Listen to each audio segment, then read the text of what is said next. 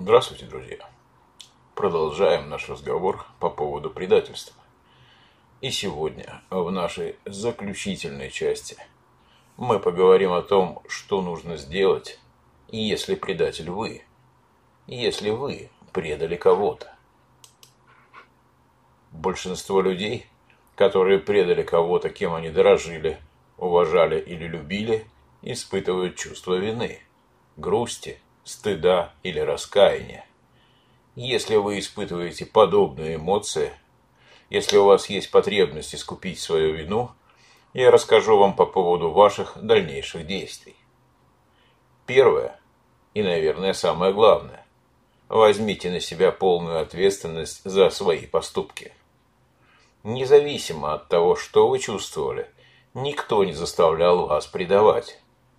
Чем больше вы будете обвинять своего партнера, тем дольше он или она будут верить в то, что вы не заслуживаете доверия и не смогут простить вас. Поразмышляйте, для чего вы совершили это предательство. Какую цель вы преследовали? Чего вы этим хотели добиться? Какие свои потребности вы пытались этим поступком удовлетворить? Постарайтесь быть искренним с собой в ответах на эти вопросы.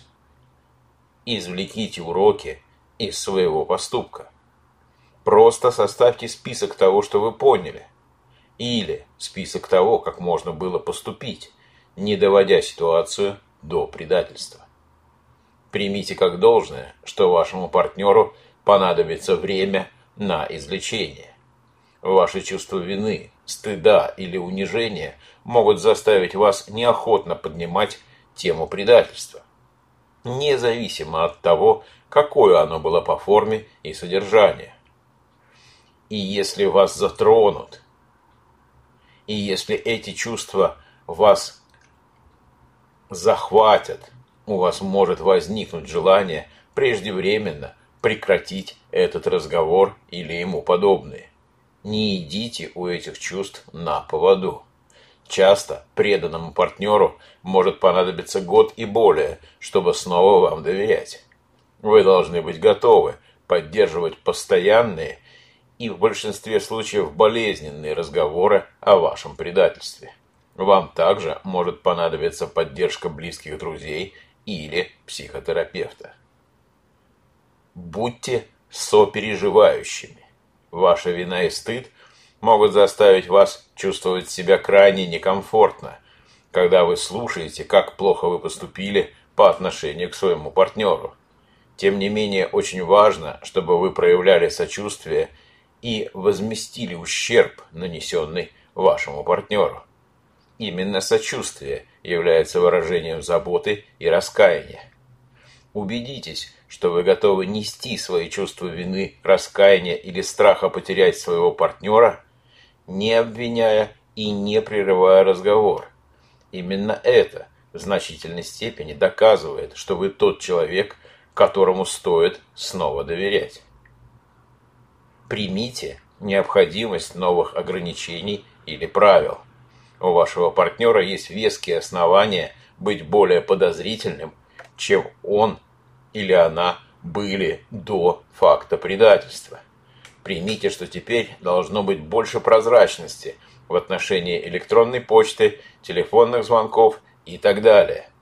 Чем менее у вас оборонительна позиция, тем быстрее станут более здоровыми ваши отношения, и тем быстрее восстановится доверие.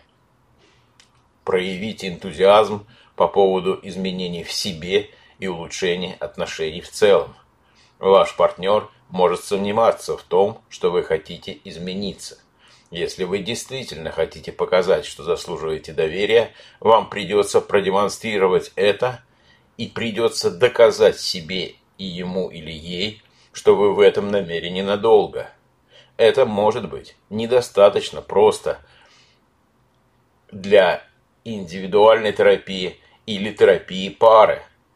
Но Обращение за консультацией, за профессиональной помощью крайне необходимо. Иногда человеку, совершившему предательство, может потребоваться более масштабные и более жизнеменяющие шаги. Например, смена работы или переезд из одного района, э, где он живет, в другой район, чтобы показать свою приверженность сохранению отношений. Как бы то ни было, для вас принципиально важно решить, будете ли вы бороться за то, чтобы восстановить доверие. Но еще более важно для вас решить, сможете ли вы в принципе исключить предательство как вариант выбора в вашей жизни. А на этом у меня все. Я благодарю вас за внимание и до встречи в новых подкастах.